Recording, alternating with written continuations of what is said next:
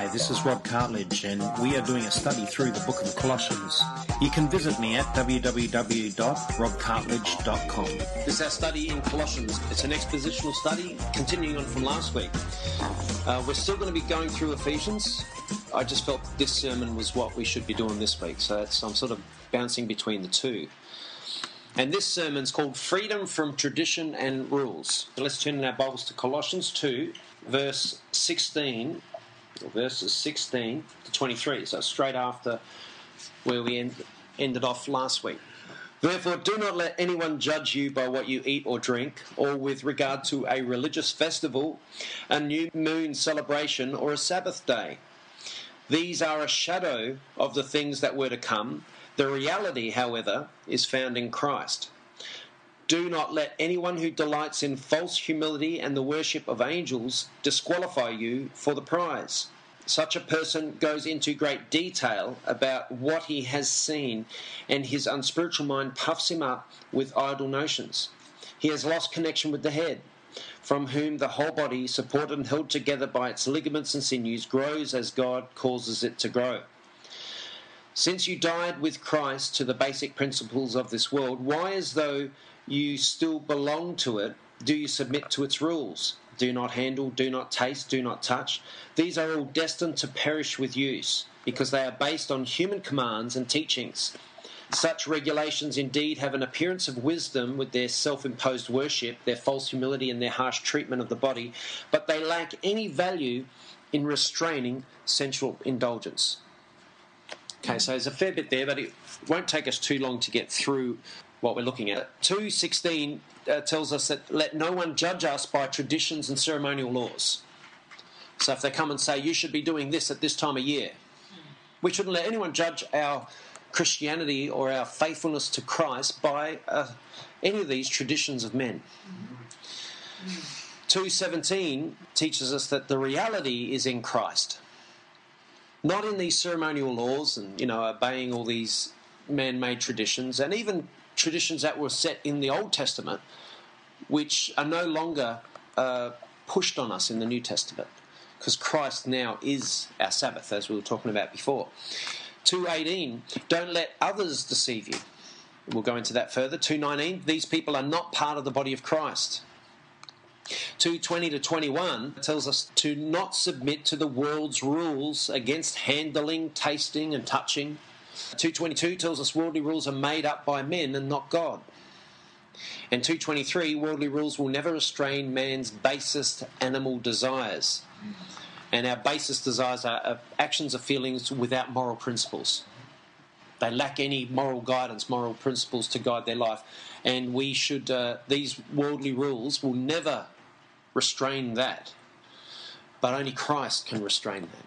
That's why no one in the world who is yet who without Christ has been able to control those areas of their life. So the first screen we call it be not judged. Colossians 2:16. Therefore do not let anyone judge you by what you eat or drink, or with regard to a religious festival, a new moon celebration or a Sabbath day. So Paul is here advising the Christians to reject those who enforce a legalistic, ritualistic approach to the Christian life. So if you feel like you're, it's becoming religious, it's stuffy, it's limiting, it makes you feel oppressed, all of those types of things, then you know rules and regulations are being forced upon you. You're not walking by the Spirit, and the Spirit is guiding you to res- resist evil influences or whatever. You're getting all these extra things that aren't in the Bible that are getting put on you, causing you to um, live a Christian life according to a man's version of it. Do you know what I'm saying? So keep in mind that the reason Paul wrote this letter to the Colossians was to debunk the Gnostic teachings, the Gnostic teachings of that day. But also, he was debunking Eastern mysticism that was also getting brought into the church, also Jewish legalism. We know in the book of Acts how they the Jews were going around and upsetting the churches, saying that you've got to be circumcised, you've got to do all these different things to receive salvation. And that's when they had this meeting and said, okay, what's going on here? So the, the heads of the church all got together and said, no, that circumcision has no relevance any longer. So we're not going to enforce that on the Gentiles. You know, we're not going to enforce something that we ourselves couldn't handle.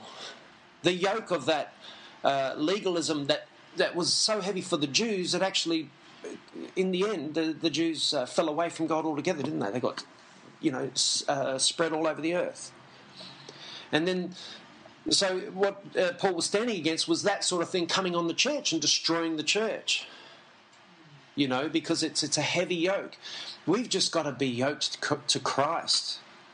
That's the freedom we have is to be yoked in Christ, who is our Sabbath rest. So he was coming against Jewish legalism, even worldly philosophy. You know, like Plato and Aristotle and all that stuff. Because it's all worldly. It's not the words of Christ. It's not. It's not uh, liberating you by the Spirit. It hasn't got a, a something that takes place in you that changes you inside. You know, all it is is just moral principles that you try to live by but never can live by. It's like the law, really. Just a, an extra set of laws or an extra description of how to live a life well, but we'll never fulfill it. We'll never fulfill. And yeah, well, you get condemned through it. Or you get total freedom to the excesses of life and, you know, do what thou wilt will be the whole of the law. You know, just do whatever you want. If you feels good, do it. You know, sort of principles. He confronted dietary restrictions. That's one of the things. Therefore, do not let anyone anyone judge you by what you eat or drink. Now, there's a lot of religions out there that enforce dietary restrictions on their people. Hmm. Enforced ones. I know Seventh Day Adventists have dietary restrictions. I can't understand how a Seventh Day Adventist could read that. Don't let anyone judge you by what you eat or drink, and then go and say, "But you must be a vegetarian." Or you must not do this, or you must do that, or you can't eat pork, and you've got to eat lamb only or whatever. You know, any of these crazy things that come along. Where do they get that from? Paul came along and, and corrected this. Paul came along and corrected this in the New Testament. But man goes and goes back to the Old Testament, pulls up some scriptures and starts quoting those, not realizing what Christ has done. He has set us free from this. Because you can be a vegetarian the rest of your life and if you're using that as some evidence to God that you're walking in holiness because you're being that, you're fulfilling that, therefore I can get into heaven because I've done that, you're kidding yourself. If you think because you take Saturday off and don't do any work on Saturday, you can boast about that when you get before God and that's going to get you into heaven, you're kidding yourself. They're not, they weren't set up for that. Maybe in the Old Testament they had bearing, but in the New Testament they no longer have bearing.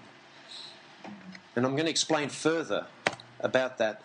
The Sabbath, Hebrews 4 9 to 11. And this is what a lot of the, you know, SDAs will come and preach, and, and others who push the Sabbath. They say, there, then Paul said, There remains then a Sabbath rest for the people of God. For anyone who enters God's rest also rests from his own work, just as God did from his. Let us therefore make every effort to enter that rest so that no one will fall by following their example of disobedience. Now, that scripture used to baffle me. I'm thinking, how come the Christians are, are not obeying the Sabbath yet? That scripture's sitting there. So I, I um, contacted Ken Chant of Vision Bible College. He's a um, esteemed uh, theologian in Australia and, and around the world. And he sent me a private, personal email back, and this was his uh, response, and I thought it summed it up beautifully. Ken Chant said this. He said, The context in Hebrews shows that the apostle could not have been burdening the church with the literal observance of a weekly Sabbath. And the reason is, is let's go back to the last screen where it says, Therefore, don't let anyone judge you by, by a Sabbath day, as the last point, isn't it? A Sabbath day. We're not to be judged by whether we obey it or don't obey it. So Paul couldn't have been talking about having to literally obey a Sabbath again, like in the Old Testament. There must be more to it. So the context in Hebrews shows that the apostle could not have been burdening the church with the literal observance of a weekly Sabbath. Everywhere he strives to show how the physical rituals of ancient Israel have now, through Christ, found a higher and better reality in the spiritual dimension. This better dimension has also changed the old weekly Sabbath, which was simply a rest from physical labour. Instead, we now find in Christ a far more glorious Sabbatos. That is, a true rest from our all labouring to secure the salvation of God. Ken Chant continues Our new spiritual rest is not just one day a week, but all day, every day. Nor does it point to some future rest in heaven. Rather, it is ours now, fully and wholly in Christ. All who believe in Christ can and should cease from their own efforts and rest content in the grace of God. Now, that's, that's an important point. We've got to rest in the fact that we are saved every day. See, when you enter into the rest according to the Old Testament, everyone follow me, when you enter into the Old Testament Sabbath, you entered it because if you didn't, you would not be saved. Actually, according to Old Testament law, if you did not enter the Sabbath, you were to be stoned. Right? Now, that's not the case today, is it? Right? Does anyone get stoned for not entering the Sabbath today? Well, they shouldn't if they do. So you don't enter the Sabbath anymore to receive salvation, as the Old Testament uh, followers had to. We now enter the Sabbath, and that Sabbath is Christ. Jesus says, I am Lord of the Sabbath. You know, and let no one condemn us for it. Remember, they always tried to condemn Jesus for working on the Sabbath. And I've got that scripture coming up. So they were trying to condemn the Messiah for working on the Sabbath. So what are the what are the Seventh Day Adventists running around condemning people for not entering the Sabbath when they should take a look at the, you know, the Pharisees of the day trying to condemn their God for not for working on a Sabbath, which he was doing. He was working on a Sabbath. You know, this is important stuff. How dare we condemn one another for a Sabbath rest? Uh, like if you don't enter it on Saturday and do absolutely nothing. Yeah. You know, we are in that rest right now. That is in Christ. You can work all day long, swinging a pick all day long, and you are resting in Jesus. Amen. This is beyond physical. This is spiritual. So all who believe in Christ can and should cease from their own efforts and rest content in the grace of God. As Paul many times says in his letters, we are justified by faith apart from any work of ours. So we're justified by faith apart from any works. It's not works. And by faith and faith alone, we should enter into the fullness God has given us in Christ. As for Israel's ancient law and specifically the fourth commandment for us to uh, for us it has been entirely abrogated which means it's been finished and we no longer live by its mandate nor under its rule 2 Corinthians 3 7 to 11. A dozen times, Hebrews uses the word better to describe the gospel in contrast with Jewish law. In every way, the new covenant is better than the old. In every way, the New Testament is better than the Old Testament. I cannot imagine how the apostle could call our Sabbath better than Israel's if in the end it means nothing more than it did to them. That is, one day a week resting from physical toil. No, we have a far more glorious and continual rest available to us in Christ, so that in every situation, no matter what tasks each day demands of us, nor what crisis or challenges we may face, we are able to maintain an inner serenity and confidence and untroubled spiritual rest. In Christ, we are more than conquerors. In Christ, we are seated in the heavenlies. In Christ, we have ceased from our own labours, and now we trust only in His eternal grace. Isn't that awesome? So what a reply. When I got that email, I was like, wow, thank you. Big thank you, Ken. You really summed it up. You, you could read that a few times, really, to really get it in your head. I had to. So Jesus tells us that he is the Lord of the Sabbath, doesn't he? I should have had the scriptures for that, but you just do a quick search, uh, go, even Google or go into Biblos and do a search of Lord of the Sabbath, and you'll see heaps. Actually, many times the Jews tried to condemn Jesus by claiming he was working on the Sabbath. You know, but Jesus didn't accept that. See, how dare you? I'm Lord of the Sabbath. If I want to work, I'll work. I'm resting in God because I am God. anyway, John 5 16 18. So, because Jesus was doing these things on the Sabbath, the Jews persecuted him. Jesus said to them, My Father is always at his work to this very day. So he's blowing their minds. What? He rested on the seventh day. And I too am working. For this reason, the Jews tried all the harder to kill him. Not only was he breaking the Sabbath, but he was even calling God his own Father, making himself equal with God. So, does the Sabbath have grip on us? It didn't have a grip on Jesus, and we're following Jesus. It should have no grip on us. You know, they were walking through cornfields, and the disciples were grabbing corn and stripping them down and eating them. And they condemned, tried to condemn him for it. That's working. He's healing people. That's working. Come on. You know, Jesus is, Jesus is far greater than the Sabbath. Our Christian walk is, uh, is now free of that that time restriction, that Saturday where we have to obey it. Well, and he, Jesus even pointed to in the Old Testament where the Sabbath had been broken. Um, yes. You remember where the, the Oh, David, you mean? So that they went into the. Uh, it wasn't the Sabbath, it was uh, the consecrated bread. Sorry, yes. Yes, yeah. which wasn't supposed to be uh, mm. eaten by um, the common person. Yeah. But uh, in that case, because the men were starving, mm there's always an exception to the rule. And he that, that's when Jesus says, if your donkey falls into a well, would you not pull it out or would you just let it drown? Because you're obeying a Sabbath. Oh, I'll pull you out Sunday morning. First thing, keep swimming. No, you pull the thing out now. You do a bit of work, a bit of physical labour. So Jesus was setting us straight here. This is why, again, I'll bring up the Seventh day Adventists because this is their push. You know, what are they? Why are they pushing this when the Bible is so clearly telling us we are set free from this? And the only reason they push it is because of um, what's the name of their their prophetess that they follow, Ellen White who's the scriptures, they, they hold her writings up as biblical. And that she come along and said, Oh, no, no, we have to obey the Sabbath to receive salvation now. She just added that in. Most other churches don't follow that that we have to obey the Sabbath to receive salvation because we know there's only one way in heaven, that's through Jesus, and He did everything that had to be done for us to receive salvation on that cross. There's no other things needed. After that, as long as we walk in the Spirit, it's not as long as we obey the Sabbath, as long as we walk in the Spirit. Now, if you want to obey the Sabbath, the Sabbath is obeying that rest in Christ. That's really what it is. That's the Sabbath rest which we are in constantly. But it's beyond physical, it's a spiritual rest. And this is where they get so confused about it. However, it is good to remember, though, and this is my last point in relation to the Sabbath. It's good to remember the reasoning behind God causing men to take a day off from all labour once a week. It really is for our own well being. That's what it's for for our own well being. A man's body was not created to work seven days a week without bringing harm to it. If you work seven days a week, seven days a week, seven days a week, seven days a week, and keep working, and you're working 12 hours a day, 12 hour a day, you'll eventually be wrecked and destroyed. If you don't have times of recreation, and look at that word recreation, it's recreation. You need time to recreate yourself.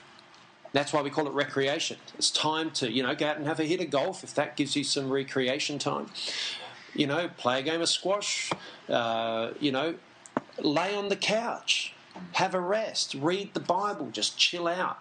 You need it. Your body needs it. That's about the only way, as Christians now, we should promote that time of rest. Now, that could happen on a Monday.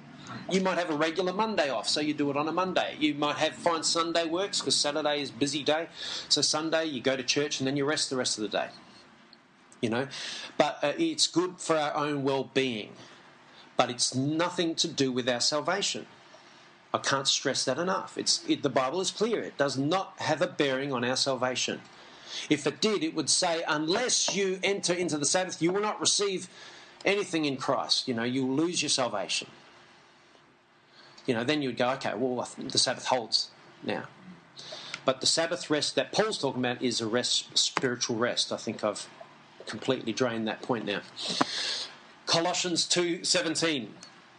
And Paul continues, these are a shadow of the things that were to come. The reality, however, is found in Christ. These were a shadow. So Paul makes clear that all of those religious festivals and Sabbath days are but a shadow of things to come and not the reality of it. The Sabbath of the Old Testament would be revealed in the New Testament in the person of Christ. So the Sabbath they were entering there was it's a type of Christ, a rest, a place of rest. And that was fulfilled in the person of Jesus. And just like a shadow isn't the same as the person that it's ref- or the refraction of the light is reflecting off or whatever it is that how the shadows are caused. I don't know science behind it. Just as different as the shadow is from the person that it's it's being that is making that shadow, is how different the Sabbath rest of a, a one day a week is different from the person of Jesus. You know what I'm saying, or what Paul's saying. So, and this is what I'm just saying right now. Just as your shadow, when you stand in the sun, is not you, the person, but rather a dark outline of you. So these religious festivals, months, and days are God leaving an outline of what is to come in the future. But now Christ has come, we have beheld the reality himself, and now live under that reality. So Colossians 2:18 says this, "Do not let anyone who delights in false humility and the worship of angels disqualify you.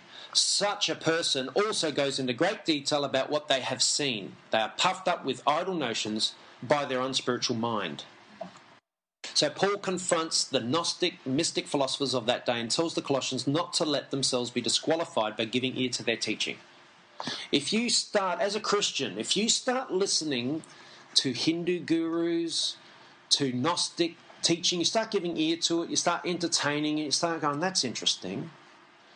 You know, you start listening to occultic, you know, teachings and New Age teachings. You start getting into a bit of Reiki. You start getting some acupressure, but it's not the fact that the acupressure is not bad. It's when they the stuff they tell you spiritually about what it's doing, and you start believing that. That's what's bad. Do you know what I mean?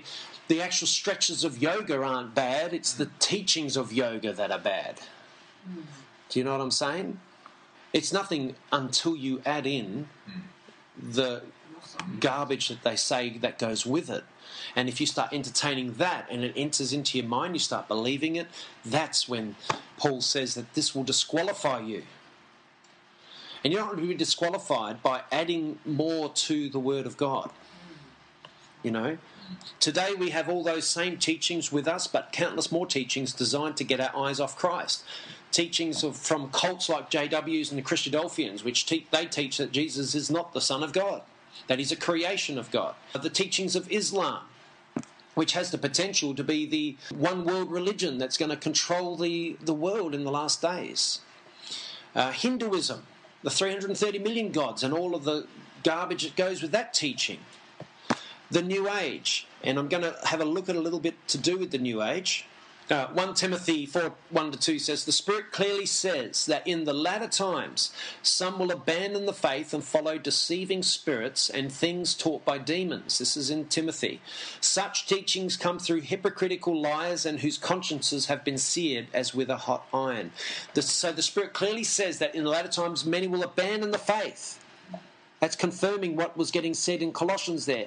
Many will be deceived and disqualified for their salvation in, into eternal life. And they're going to be disqualified by deceiving spirits and things taught by demons. So that's all the teachings of anything that is not coming from the Spirit of Christ.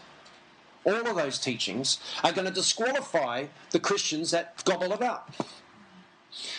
Its central precepts of the New Age have been described as drawing on both Eastern and Western spiritual and metaphysical traditions and infusing them with influences from self help, motivational psychology, holistic health, parapsychology, consciousness research, and quantum physics.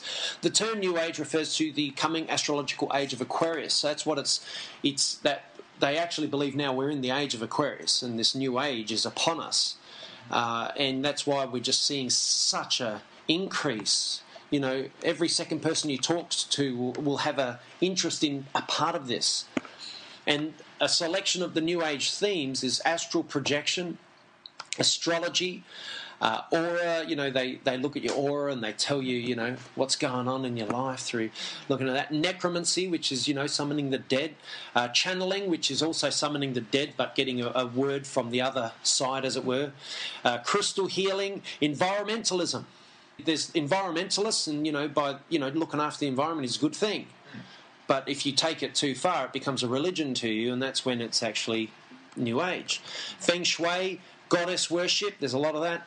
Karma, which is a Hindu concept, but people here think you know it's a, there's a good thing to it. You know, so you've got to give off good karma, so you get good karma back, and all this sort of stuff. Uh, law of attraction, that you get what you think about. You get what you focus on. Uh, magic with a K, which is the real magic. That's the stuff that Aleister Crowley dabbled in, which is like curses and, you know, uh, sticking pins in, you know, voodoo dolls and that sort of stuff. Magic meditation, and there's meditating on the Word of God, That's what the Christians are called to do. But then there's the meditation, which is meditating on self and on, on gods and, and on Satan and, and all that sort of stuff. And that's that's really dark, and, and we shouldn't get involved in that. Mediumship, parapsychology, pantheism. I won't go into these. Quantum mysticism, key. Uh, reincarnation, the teachings of that, spiritual healing, tantra, yoga, and that was just a short selection. There is so many.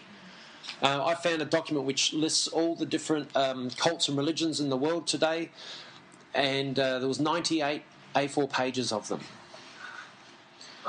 98 pages.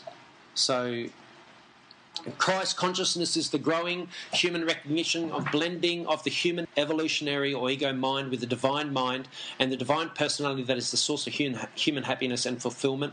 This is not a term used in Christianity. New Agers believe that all of the world's religious traditions offer a path to achieving this Christed status, and people are free to find their way in the context of their religious choice. So find their own way, do what they want to do. Um, you know, use what works for you. You know, that's the new age. And the new age deception is the big one. And uh, uh, eventually, all of these religions, these world religions, are going to become one. An ecumenical movement has begun.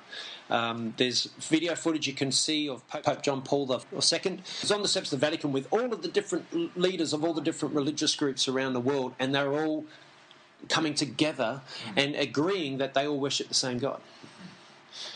So And that's not strange now. they do Satan, yeah. Very good, Bill. Very perceptive of you.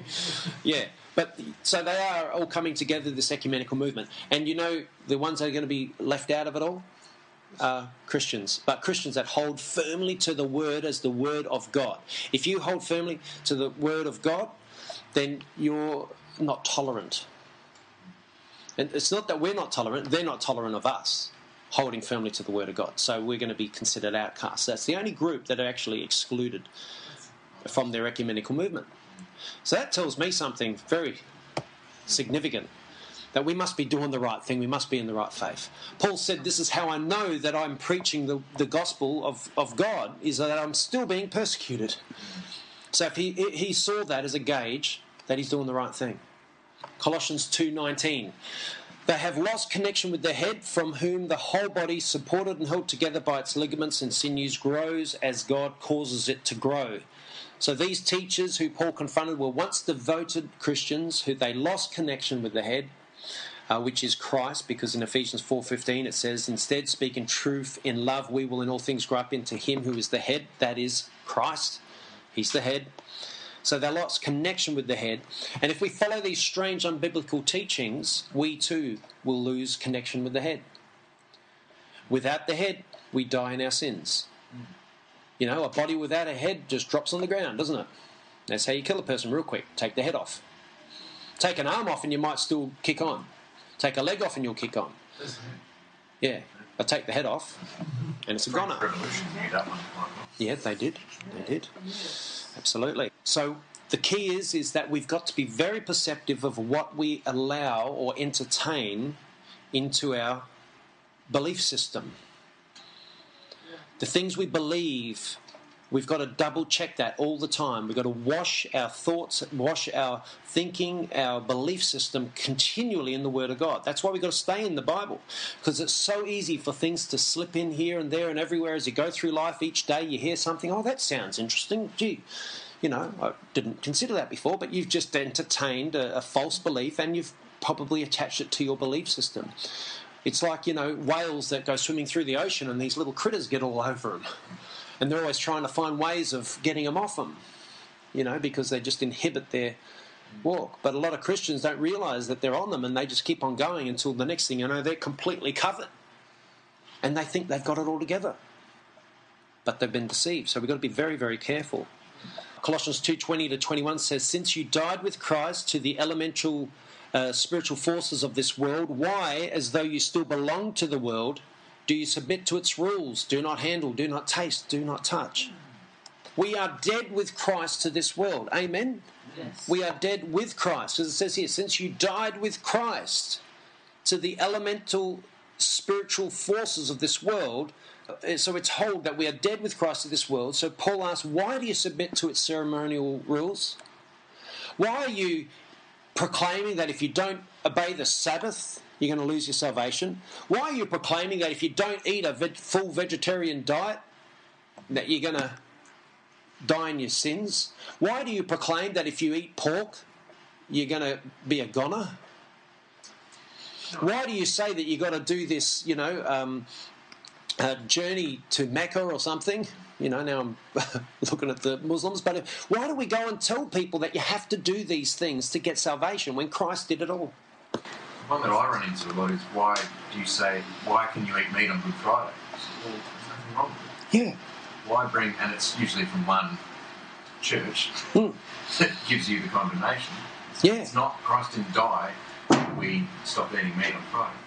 Yeah, well, well, having having a, a forty day fast before Easter, or, a, Yeah. or or not eating meat on on certain days, that's a man made tradition. Yeah. It's not in the Bible. It's nowhere to be seen in the Bible. Yet, you know, thousands not only follow it, but they condemn you if you don't follow it. That's right. And I'm a, I'm, I try to live as impeccably by the scriptures in relation to things like that. And when they're talking to me, I just say, "Well, you show it to me in the Bible, and I'll, I'll follow it." Hmm. Don't go condemning me because of your little, you know, fanciful tradition that you're holding so strongly to. Show me it in the scriptures. Well, the only thing in the scripture, if anything, was is the, the fasting. Yes, but it doesn't tell you what day you have to fast. Yeah, that's right. It doesn't give you a time of year that you've got to fast, but fasting truly is uh, recommended in the Bible. But it's got to be spirit led, or else it's not worth anything in the end. Remember, Jesus confronted them, the Pharisees, about their fasts and how they end up in brawling, and that they go out and they, you know, show off. Look, I'm fasting, and Yeah. that. And Jesus says, you know, do it so no one knows, and then you're going to receive a reward in heaven. So they got the You know, what's this having a fast and everybody I'm fasting? Well, well done. Yeah. There you go. That's about the most you're going to get now. My pat on the back. Get to heaven, and Jesus is not going to care because you did it for the uh, praise of men. Because I tell you what, you know, I love the Greeks. Don't get me wrong. I love the Greeks. I married a beautiful Greek lady, and I love the Greek family that I'm in. And uh, my friends are Greek. Billy Boy's Greek. Yeah. And uh, I love the Greeks, but they love to show off about their fasts. They love to tell everyone they're fasting right around Easter time. Oh, yeah, and, and they like to push it on you. Condemn you sometimes. So, um, you know, some corrections are needed here, Greeks. I can say that because I'm basically Greek now, Bill. Warren Wiersbe said ascetic practices were popular during the Middle Ages. Wearing hair shirts next to the skin, sleeping on hard beds, whipping oneself, not speaking for days, maybe years, and that's not so bad, I th- think, anyway. Going without food or sleep. Ascetic practices really are severe self discipline and abstination from all forms of indulgence, things like uh, typically uh, for religious reasons. You know, they abstain from doing certain things, but it's but it's also it's always in an effort to make thyself holy, Yeah. Penance. penance, and you know, paying for it ourselves. Christ's sacrifice isn't good enough. Yeah. You know, he got whipped, so I better whip myself because I can't stop sinning. you know what I mean? It's just, but it, it's nowhere in the scriptures does it tell you that you've got to you've got to pay for sin yourself. And the Catholic teachings that you go to purgatory to pay off your sins, again, it's it's like saying Jesus' sacrifice paid for most of my sins, but there's a few he can't pay for. His sacrifice wasn't good enough for that. Only my sacrifice is good enough for that. I've got to go into this dark, dingy place, burn for a little while, get beaten up by every demon in hell, then I'll pay for it. Hmm. And then I'll be good. Where's that in the Bible? Such a strange, corrupt, and evil teaching. Evil, guilt ridden teaching that's not in Scripture. So if we punish ourselves in an effort to gain holiness, then we have missed the whole point of the cross. We've really missed it. Human rules that will perish. Colossians 2:22 these rules which have to do with things that are all destined to perish with use are based on merely human commands and teachings. So Paul really just goes and sums them up. So a simple rule of thumb is if God does not tell us to do it as revealed in scripture, then don't do it in relation to ceremonial approaches to living the Christian life. If it doesn't tell us to do it in Scripture, don't do it. You know, why are we teaching people that you have to do this, that, and the other when it's not in Scripture? Simple rule of thumb. I thought think it's simple. I think that's pretty basic. That's why when people come to me, you know, all confused, oh, should we be doing this on that day? Of course not. Read your Bible. You will know. Why are you asking me? You know, Bible's real clear. You know, that we, these are man made traditions. They have no bearing on salvation. If you don't do them, you're fine. If you do do them, you're still fine, but you're actually deceived in thinking that you're going to benefit from it in some spiritual way. You get some spiritual progress that will place you in a better position. But you know what places you in a better position in the kingdom of God? Is by walking closely to Christ each and every day. Living in the Sabbath each and every day. Walking close with God. If you walk with God as Enoch walked with God, He will take you away. And He'll give you a place of esteem in the kingdom. But it's not through obeying and whipping yourself and obeying ceremonies and living in the Sabbath or Saturday and, you know, don't work to the point where I won't even flick a light switch on. Because that's work. Oh, that's really hard work. Flick a light switch on. How ridiculous some people get with it all. Some really funny Really regulations. funny regulations and, and crazy things. So what, when they walk around in the dark all day, is it? Because obviously, knowing a bit about the Jewish people, they, they leave the lights on on Friday. Hmm. Like they flick them on Friday night, and if they want to cook something, they'll flick the oven on Friday night. Oh. What? Because it's all on. But what about grabbing the lamb out of the and slipping it in the oven? Isn't that work? Fire. The oven being What about pouring themselves a glass of water? Is that going to be work now? They can't drive, but they can't walk more than like two k's. They can't travel more. Not allowed to breathe. They can't. They might have. they they are allowed to breathe, are they? Oh, that's nice. Well, but not many will be around, I don't think. Gee, see how confused people can get, how deceived people live. Imagine living under that every Saturday. That makes Saturday a curse, not a blessing. That's not resting. No, exactly. That's stressing. you worked. Oh no, I didn't. I saw you turn on the light switch. Hey. There's companies in Israel that Some design room. products to get around the laws. Like, doesn't that? Isn't that a bit sort of? Yeah. money I on can see it now. Sabbath safe. Yeah, Sabbath safe foods. Yeah, exactly. Yeah. Exactly. This product was not made on a Saturday. Like, yeah, yeah, Yeah, but even opening a package or yeah, exactly. Uh, it's just it's just crazy. God came to Jesus came to set us free from all this stuff. Men love to gain control over other men by subjecting them to rules and regulations in an effort to control them. That's how they do it. Subject rules, regulations. You'll find all the cults, especially the real evil cults, are heavily bound by rules and regulations. Things you can do, things you can't do, and if you can't do it, there's punishment and all this sort of stuff. You'll find they all have that sort of a system, and it's to subject them to control to control them. Because there's a lot of benefits. If you can control a group of humans, there's a lot of benefits you can get. You can gain from that. You know, you can get a full pocket full of money. You know, um, and you get a lot of things done for free. You know what I mean? So that's that's the reason behind it all. But Christ has set us free from mere human commands and teachings. Simple. So you think about it when um, the Pharisees were coming along saying to all the Christians during in the in the book of Acts that you, you've got to get circumcised if you want to be saved. What they were trying to do was they were trying to move in on that church and take control of it. Hey, we're here to tell you Jesus' sacrifice is enough. You've got to be circumcised. Now, if they all went and got circumcised, guess who runs that church now? Now they're going to listen to the Pharisees. Now, what else do we have to do? Oh, well, you've got to start obeying the Sabbath on a Saturday. You can't work. And the Gentiles are going, what? All right. Well, now we obey the Sabbath. Now what do we got to do? Oh, well, now you can't eat meat.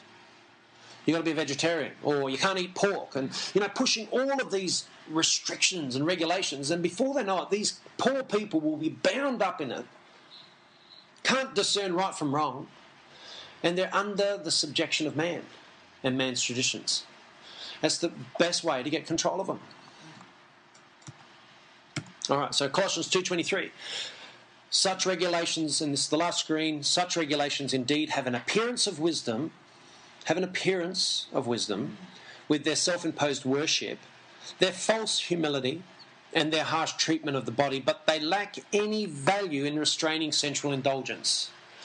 Because in the effort to obey all these things, it's always pushed that you will then control that sensual nature. You will then be sinless. You will then walk as a holy person. You'll be able to do all that. If you follow my rules and regulations, that's the outcome. But Paul tells us straight they lack any value in restraining sensual indulgence. No matter how wise these rules and disciplines sound, they lack the power to restrain that sensual nature of ours. However, Jesus sent us the Holy Spirit to lead us into all truth, and by walking in the Spirit and crucifying the flesh every day, we will overcome the sensual desires.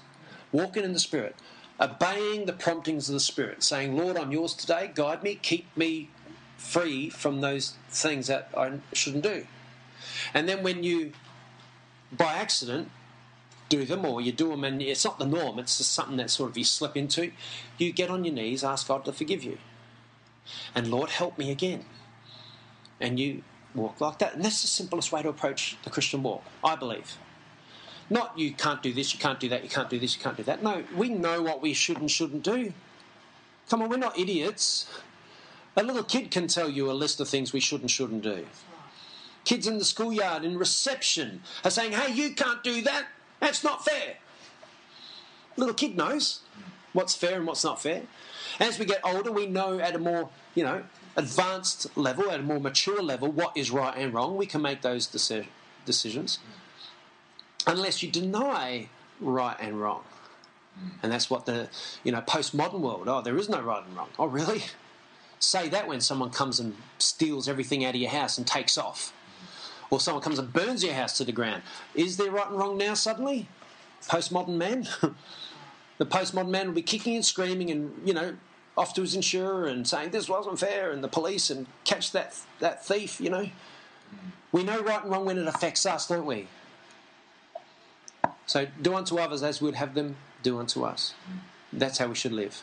Jesus made it very, very clear and simple. All right, let's pray.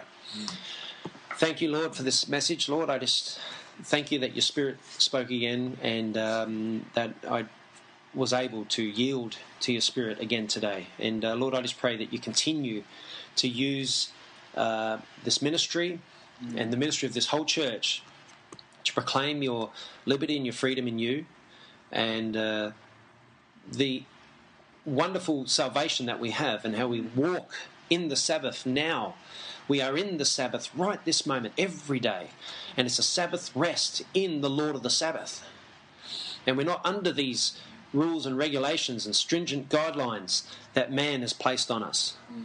But we are free from those things. We're not free to sin, we're free from sin. And so, Lord, uh, because we walk by the Spirit, we have wisdom enough to know that these other things are not of you. And they're only there to control and, and manipulate men to do what they want them to do. And so, Lord, we just pray that your Spirit just move upon us this week.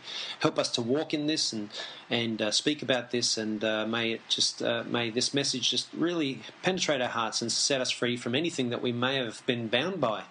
And I pray all those on the internet will also be touched and moved to be set free from certain things that have bound them. Uh, and we pray this by the Spirit of God that you would do a great work in all of us and use this ministry to reach thousands more uh, by the power of God. Amen.